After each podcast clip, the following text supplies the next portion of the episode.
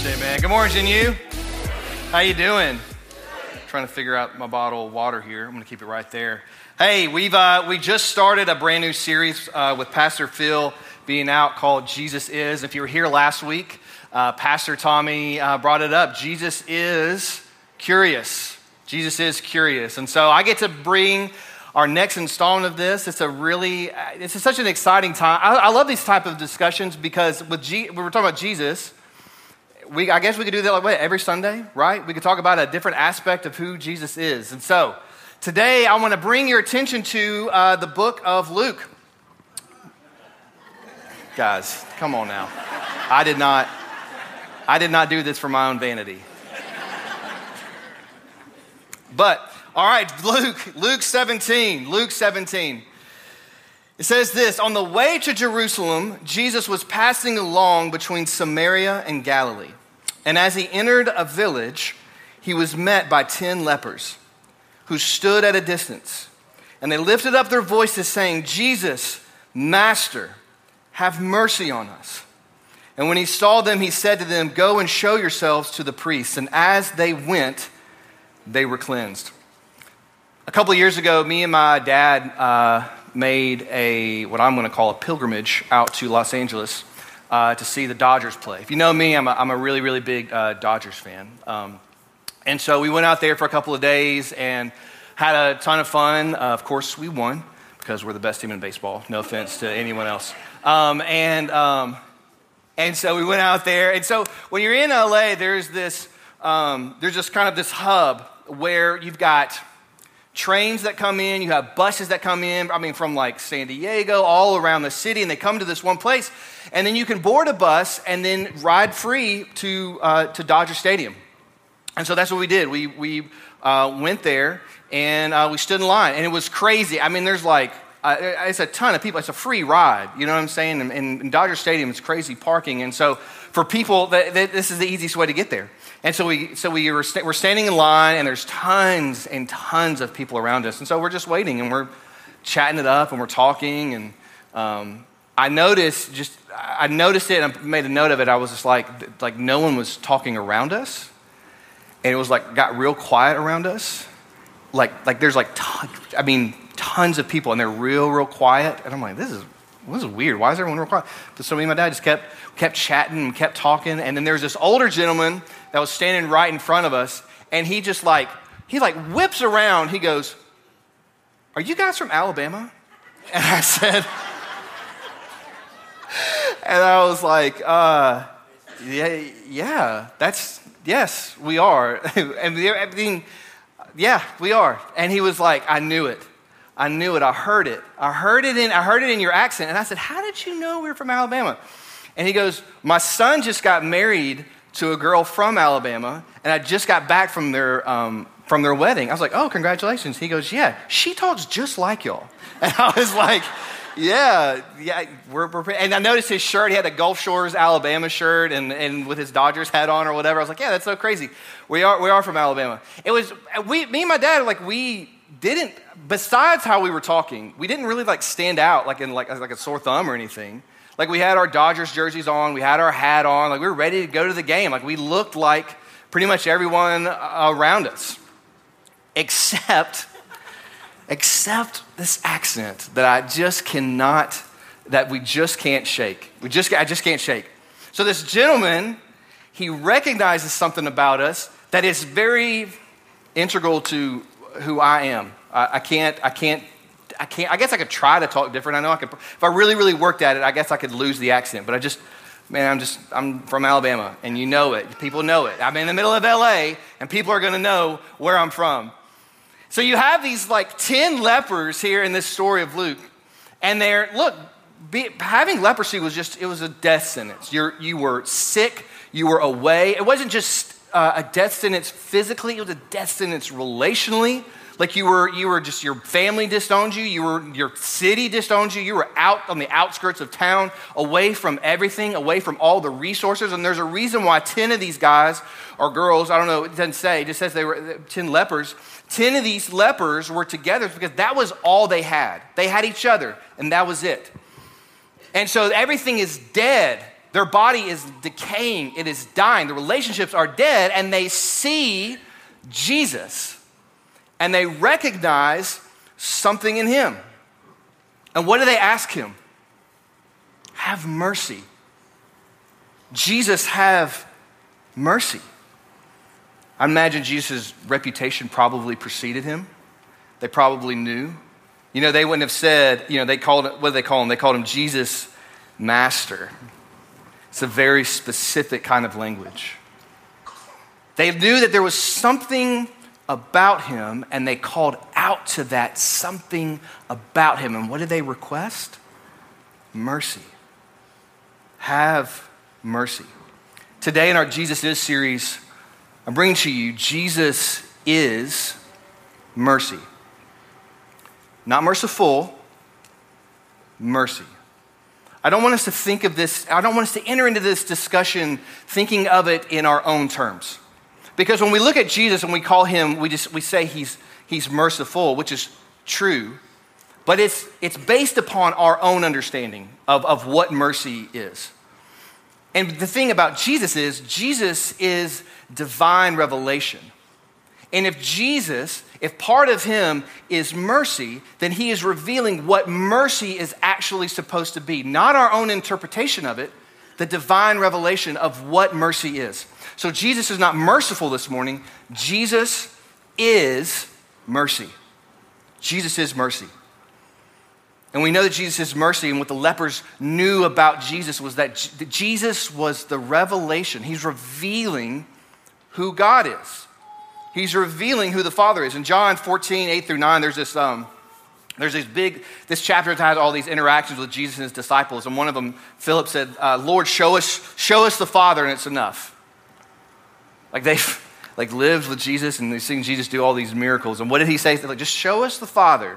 Show us who God is, and I'll be good. I'm good.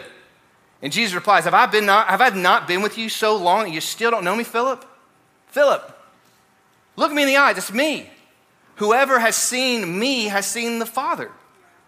Whoever's seen me has seen the Father. Jesus is the revelation of who God is. And so whatever Jesus reveals, that is who God is. Mercy is in Jesus' nature.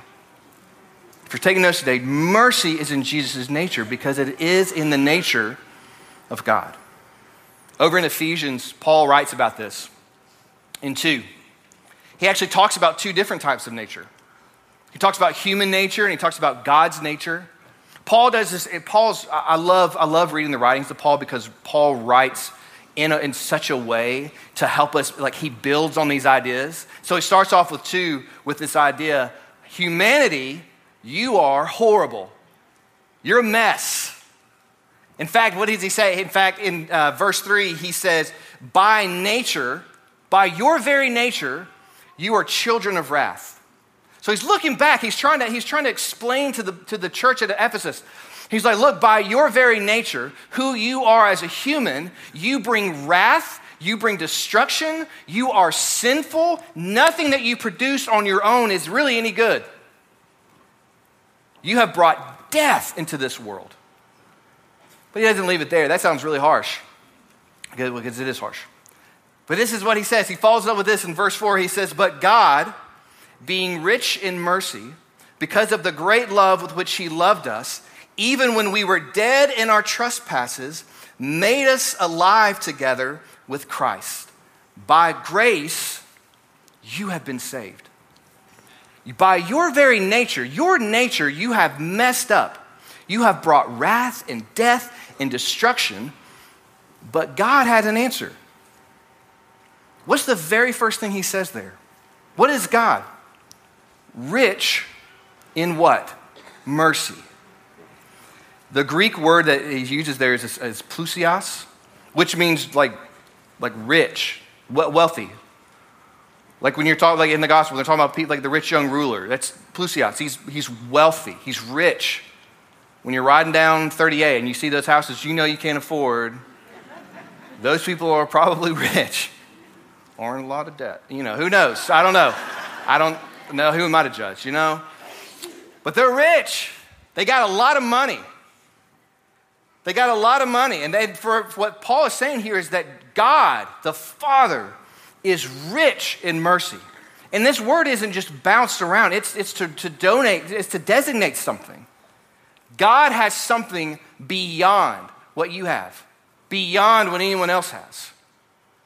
And when you kind of break this verse down, God has what? Mercy and love. And what does it respond to? It sees the death and destruction that we bring to this world. And how does he respond? By giving us grace. And what does that grace do? It brings us alive, this death and life. We kind of see that in, the story of Jesus. And he's referring to that again here. We brought death, but Jesus gives us life through what? Through grace. And why does God give us grace? Because he is what? Rich in mercy. Everything starts with mercy, the mercy of God. And if that's who God is, that's who Jesus is. That's who Jesus is. Jesus is. We're talking about who Jesus is. Jesus is the revelation of who God is. And one of the aspects of who God is someone that is, not someone, something, something beyond that is mercy. Because what we're going to see here soon in a little bit, we mess up mercy. Bad. We don't get it. We need that. We need someone to show us what mercy is. But Jesus is mercy. So why did Jesus heal the lepers? Because mercy is in the nature of Jesus. Because it's in God's nature. Jesus heals out of compassion, out of mercy. And why does he reveal God's mercy? This is the next thing. If you're writing notes, this is the next thing today. Mercy is Jesus' mission. Mercy is Jesus' mission. How many of you guys would consider yourself like a weekend warrior? Like you like tackling projects on the weekend? Like, yep. Like Lowe's and Home Depot, that's like your Graceland. Do I see? Yep. I see you. We were back there in COVID. Man, we were the most basic people in COVID. Like, we did all the projects. We got a dog, had a baby. Like, I mean, we were just like, I don't know. It's, what else? We're stuck at home. And, but I just don't like building things. Like I'm not talented at that. When I started here, the very first thing Pastor Phil had me do was to build a wall. And he goes, well, you used to work construction. I was like, yeah, for a summer. And there's a reason why I'm not in it anymore. I'm not good at it. I'm not. And I love everyone who does. You're awesome. But we go to Lowe's this one time, and I cannot even remember what we were doing. We were building something. We were in the lumber department.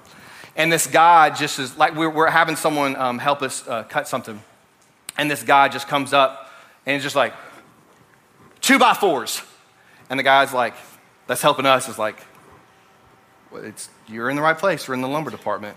And he's like, where are the 2x4s? And he's like, they're right there, sir. Thank you. And he goes and gets his 2x4. And then we're walking out, and the guy's like, I'm looking for a three-quarter inch screwdriver, Phillips head. And the guy's like, it's right there. Thank you. He grabs it, and he's going in there. He's like, oh, star bit. And he goes back, and he puts him back. He's like, oh, Phil. He was so focused. And it sounded like he was angry or mean, but I knew what it was. He was just like, he was on a mission. He was super important. Some of you guys, that's how you go to Lowe's and Home Depot, and you're like, my life will not be complete until we build this tile backsplash, until we build the raised flower bed out in our backyard. Like you're focused. You know what you came to do, and I love it. I'm proud of you. I wish I was you sometimes. I'm not. That's not the kind of projects I like to do. But you're focused. You're on a mission, and when you're really, really focused. Like it's hard to not do what you want to do, right? Like when you go to complete those projects, what happens when you don't complete that project that weekend, or you run into the thing, you're like, oh, I don't have enough supplies, or I don't have the tools I need. What do? You get mad, probably, right? Ruins the whole weekend. Yeah, like you're just like, don't talk to me. Don't even talk to me until I go up to Lowe's on Sunday. First thing we do. Kids like, Dad, I'm hungry after church. You're like, no, we're going to Home Depot. You're going to shut your mouth, and we're going to get this done because I'm going to finish it. I set my mind to it. That's what I'm going to do. That's who Jesus is. Except it's not, you know, building a treehouse. It's to show mercy. That's Jesus. It's in Jesus' nature. It's not just his nature. It's his mission.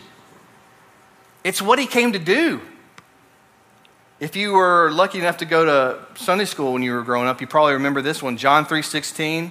Y'all say it with me. For God so loved the world that he gave his, that whosoever believes in him should not perish.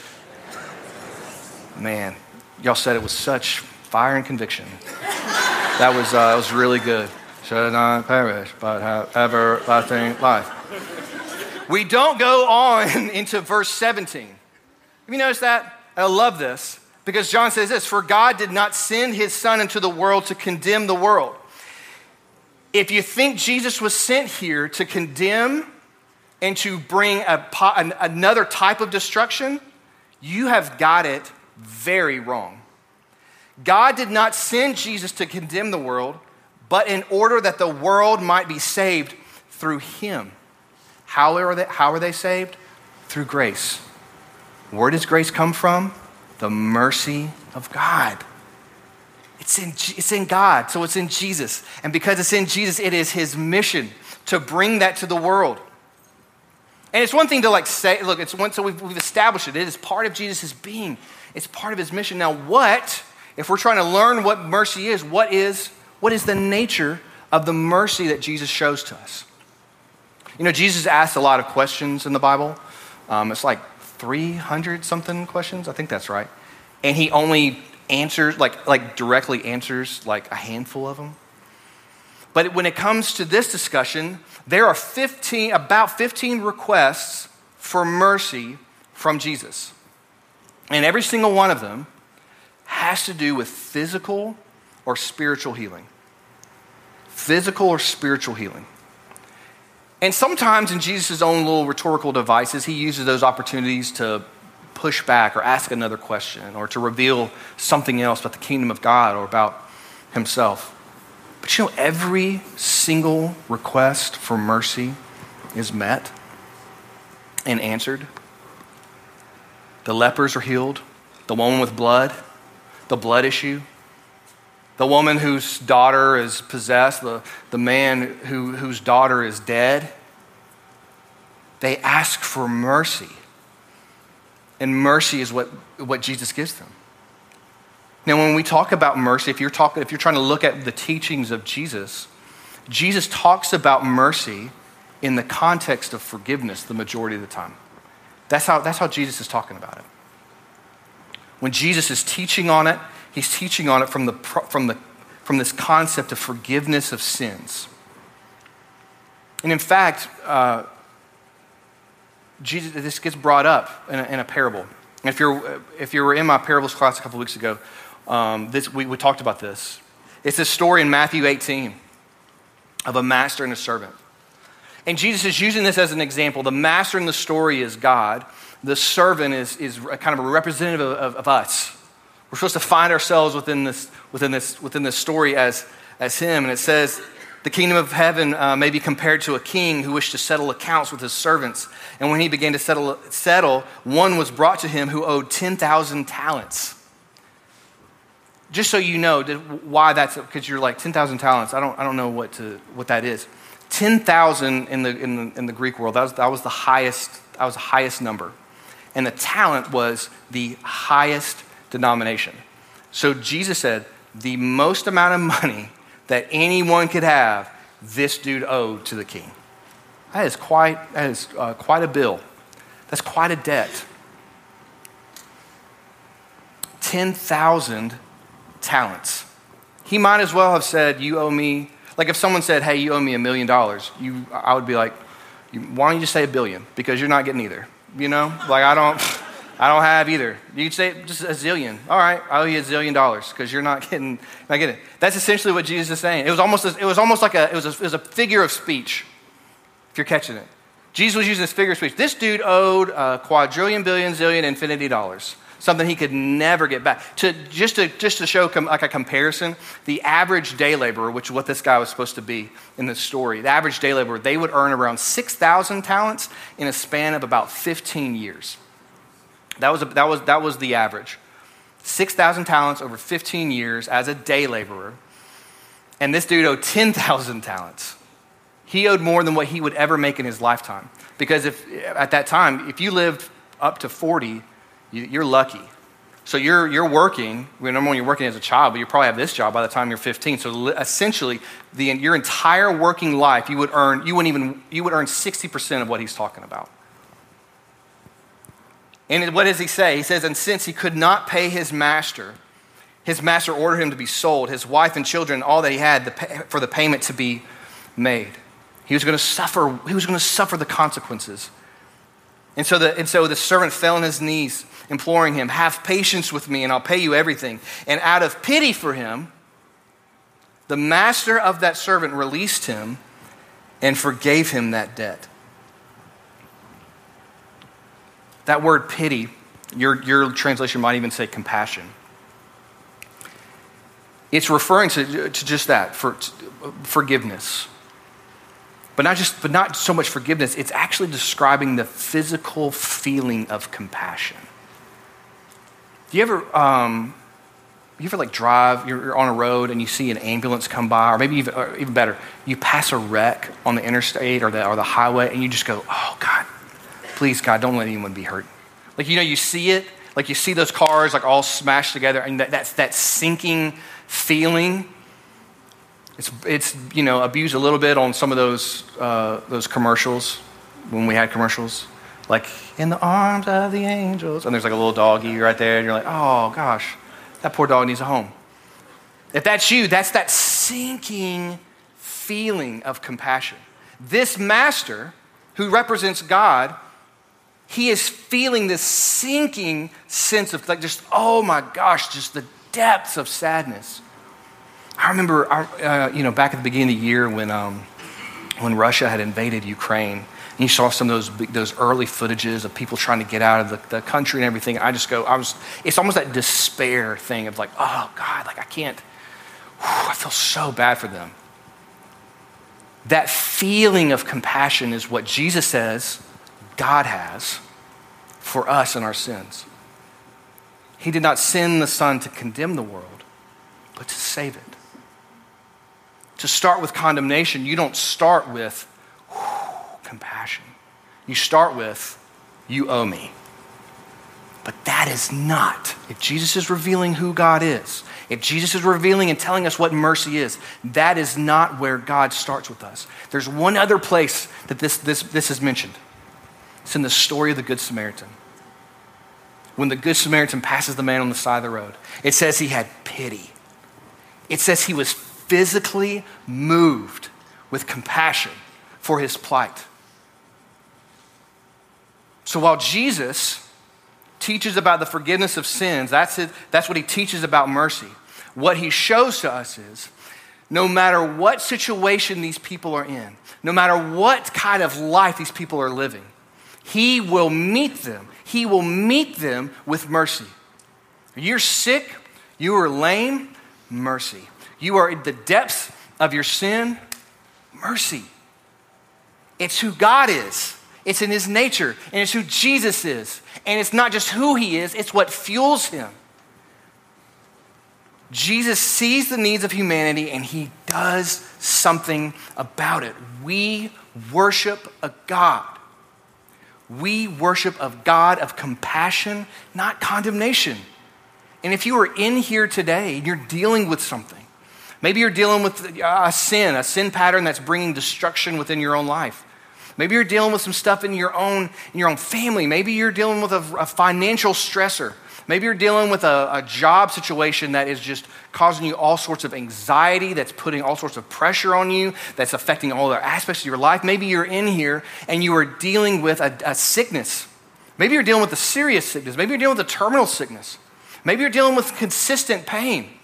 And you're like, I don't know, does God care about this? Yes, because that's who God is. He cares about all of it. He cares about all of it. He doesn't see it in like, well, you deserve it. That's not where he starts. He doesn't start with condemnation. He starts with compassion. Our God is moved and compelled to heal and restore what is broken within us. Physically, spiritually, mentally, he is there to restore and to heal. That's good news. That's good news. That's for you. That's for us. We're not in this alone.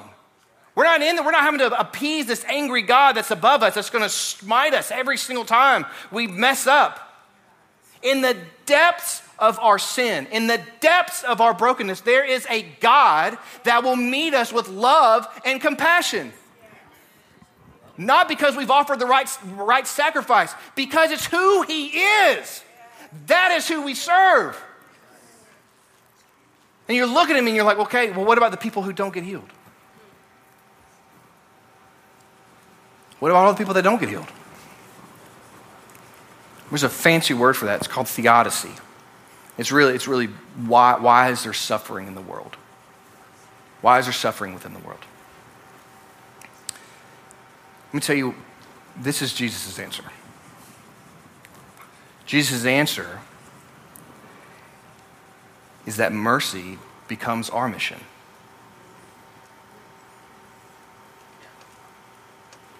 It is on us to show this world mercy. It's on us to be transformed and to give and to show mercy. But what the Bible tells us over and over again is that we don't always get it. We don't always get it. A couple of weeks ago, my daughter, Eva, went to my wife and she said, I want to be an adult. And Kira said, "Well, baby, why do you want to be an adult?" She's like, "Y'all get to do whatever you want. Like, y'all just do whatever you want. Like adults, it's like y'all do whatever you want." And Kira goes, "Sweetie, that's not true." She goes, "Yes, it is. Y'all do whatever you want. Y'all get to make all the rules. You get to go wherever you want to go. You get to decide what we eat. You do whatever you want." And she goes, Kira goes, "You know who gets to do whatever they want, Eva?" She goes, "Criminals. That's who gets to do whatever they want." Not adults. She's like, and so Kira, and Eva is such a rule follower. She was just like, "Oh my God, nah, I don't want to be a criminal. I'm out. I remember that same impulse, like I cannot wait to be an adult. And now, I'm looking back, I'm like, I wish I could be 10 again. That'd be nice. We hear it, we see it, but we don't always get it. Do you remember the story of the lepers? I didn't finish it. In verse 15, it says, after they've been healed, then one of them, when he saw that he was healed, turned back, praising God with a loud voice. And he fell on his face at Jesus' feet, giving him thanks. Now he was a Samaritan. And Jesus answered, "Were not 10 cleansed?" Wait, there were 10 here. Where are the other 9? Was no one found to return and give praise to God except this foreigner? And Jesus goes, "Well, rise, go. Your faith has healed you." 10 were cleansed of leprosy. Leprosy. You ever had leprosy? You probably haven't. You know why? Because we've eradicated it. Thank God. Praise be to God. But you know what? At this time, they didn't have it. They were literally on death row, and it was wiped clean, and one returned. If I'm making this really personal, I'm going to call these spectator Christians. We've been saved, we've received it, and we love the feeling of the faith, we love the knowledge of what we've learned. You show up to church, for sure, but nothing more. You accept it with no intention of doing anything further with it. Here's the problem with being a spectator. When you've received mercy, but you do nothing with it. The good things don't produce in your life. What is produced in your life is things like being hypercritical and judgmental and greedy and self-centered and self-righteous. That's a word for someone in here this morning. Listen closely. when you have received the mercy of God and you have no intention of doing anything further with it, nothing good is produced outside of that. Because you're not being led by the Spirit, you're being led by your flesh. You say, thank you God, that's really great. I'll show up Sunday morning, don't worry, I'll sing the songs that Pastor Charlie, he leads us in, and good to go. And then I'll go do whatever I want to do. And I'll be whoever I want to be. And I'm not going to do anything further. I'm not going to learn anymore. I'm just going to sit on the sideline and be a spectator. We have a lot of spectator Christians out there, and they have some really loud voices, and they are super critical of the church, but they have no intention of actually doing anything about spreading the good news of God. They have no intention of showing the mercy that has been shown to them. In Matthew, there's this moment where these Pharisees go to these disciples, and they ask him, they said, why does your teacher eat with tax collectors and sinners? And Jesus heard it. And he says, you don't send a healthy person to the doctor. You send a sick person. And then he says, go and learn what this means, which, by the way, is funny. He's saying this to people who know the Bible, and then he quotes the Bible to them. He says, go and learn what this means. He quotes Hosea 6:6. He says, I desire mercy and not sacrifice. You've made all the sacrifices. You know all the things. You've done all the things. You're a professional Christian You're a professional religious person in all qualifications. But you don't actually do the thing which God has asked you to do. He desires mercy, not sacrifice. These are people who may be involved, but you're involved. You come to church. Maybe you even serve. Maybe you go to small group. Maybe you give. Maybe you pray. Maybe you read your Bible. You are involved, but you are not formed. You are not formed. The point of our faith is to not check a box. It's not have a special little card to say, I'm a Christian. It's about taking on the absolute being of Jesus Christ. It's to take it on, the being of who Jesus is. That's who you're called to be. You're more than you're not just a spectator. You're not just involved. But when that's all you are, you think, well, I'm making the sacrifices. I'm doing the things. I'm giving up my Sunday morning. I'm giving up my Wednesday night. I'm giving up 30 minutes, in the morning. I'm giving up, my car ride to listen to worship music and to pray.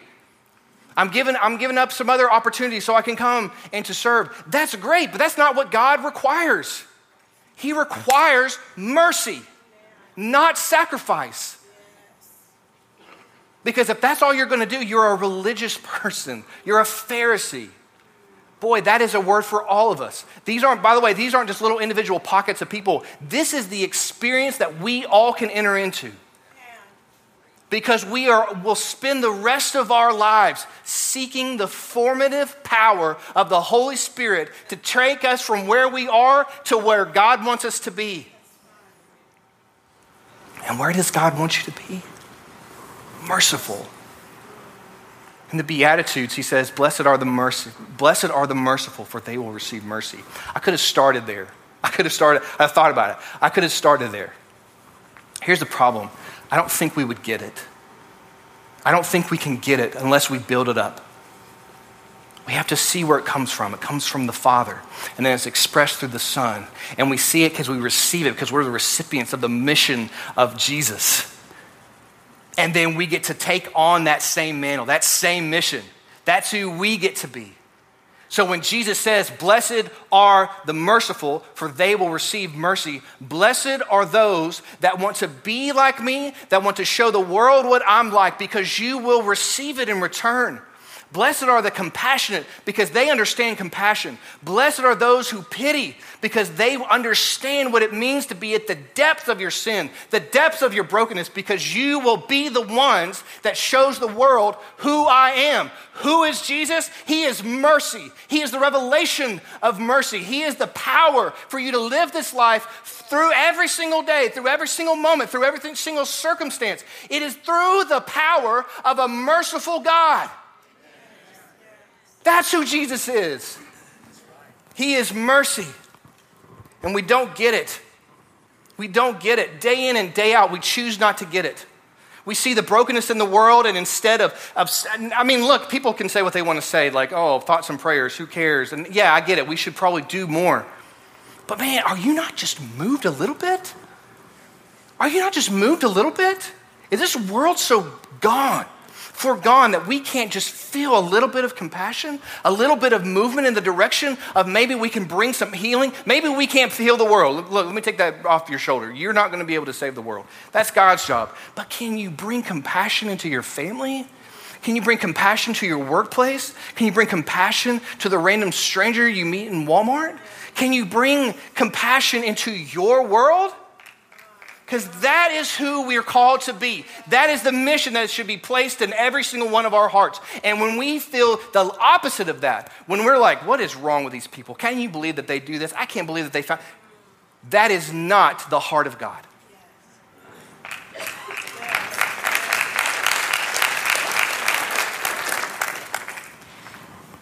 Well, we're going to wrap it up here in just one second. But if you ever grew up in... like in the Catholic Church, or maybe an Anglican or Episcopalian church, or even a Greek Orthodox church, there's a part of the service that usually they quote something or say something. And the Orthodox Church has done a really good job of propelling it and showing us it. But it's called the Jesus Prayer. In some churches, it's you say this part like, Lord have mercy, Christ have mercy, Lord have mercy, Christ have mercy, and. It's one of the things that has become a really, Pastor Tommy brought a necklace on stage, and I was like, you know what, I'll bring one too. It's something that's become part of my own spiritual disciplines. Is saying the Jesus Prayer, and this is an Orthodox prayer necklace, and this has 100 knots on it, including these three beads, and so.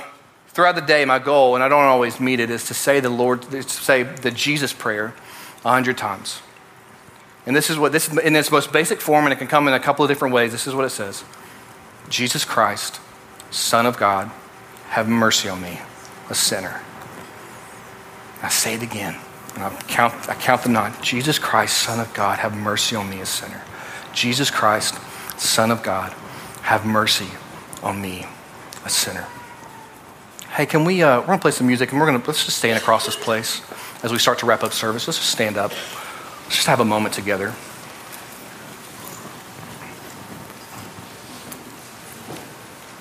I don't know. I don't know every single person that's here. I don't know every single person that's here, and even the people I do know, I don't know your stories. I don't know your full stories. Here's what I do know. You need the mercy of Jesus Christ in your life.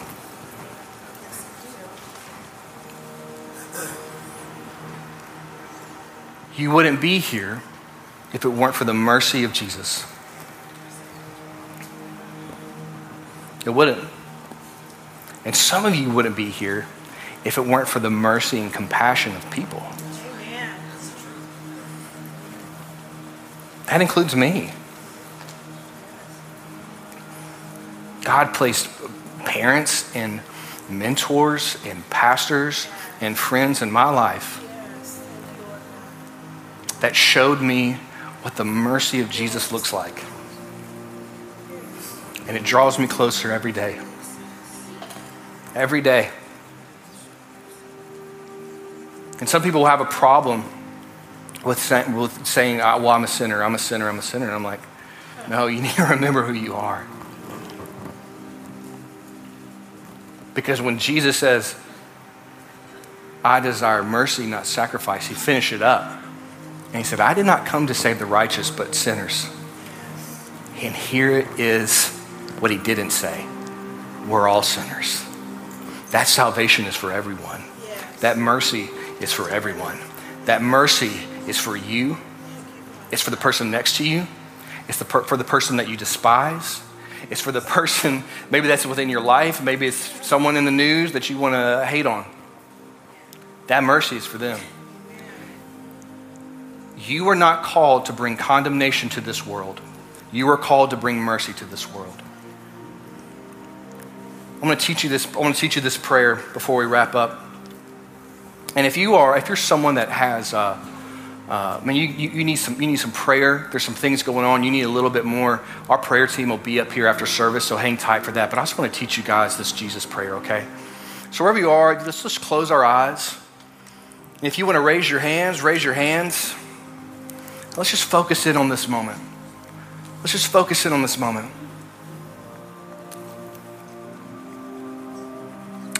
Repeat after me. Jesus Christ, Son of God, have mercy on me, a sinner.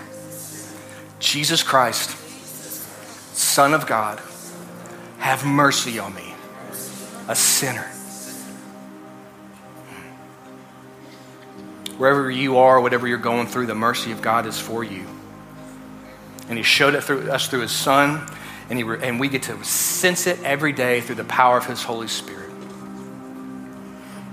I'm going to pray for you, and we're going to say the Lord's Prayer today. God, I pray for every person in here that you would move within them. Those who are broken with sin, those who are dealing with physical issues and mental issues and emotional issues and relational issues. God, we cry out mercy. We cry out mercy. You would show and reveal your mercy in their life. You would bring healing to their lives. And it may not be right now, but it may be on the other side. And it may not be just from their prayers. It may come through a person. And God, I pray that you would begin to reveal the mercy and give everyone the inspiration to show compassion to their neighbor, to their family member, to their friends, to their coworkers. Let them see this world not through their own eyes of destruction, of the nature of wrath, but through your nature, which is mercy. Be with us today. Let us embody what you embodied. In Jesus' name I pray. Amen. Let's say the Lord's Prayer together this morning. I'll put that on the screen. Our Father in heaven, hallowed be your name. Your kingdom come, your will be done on earth as it is in heaven. Give us this day our daily bread and forgive us our debts as we forgive our debtors. And lead us not into temptation, but deliver us from evil. For thine is the kingdom and the power and the glory forever and ever. Amen. Let's give God some praise this morning.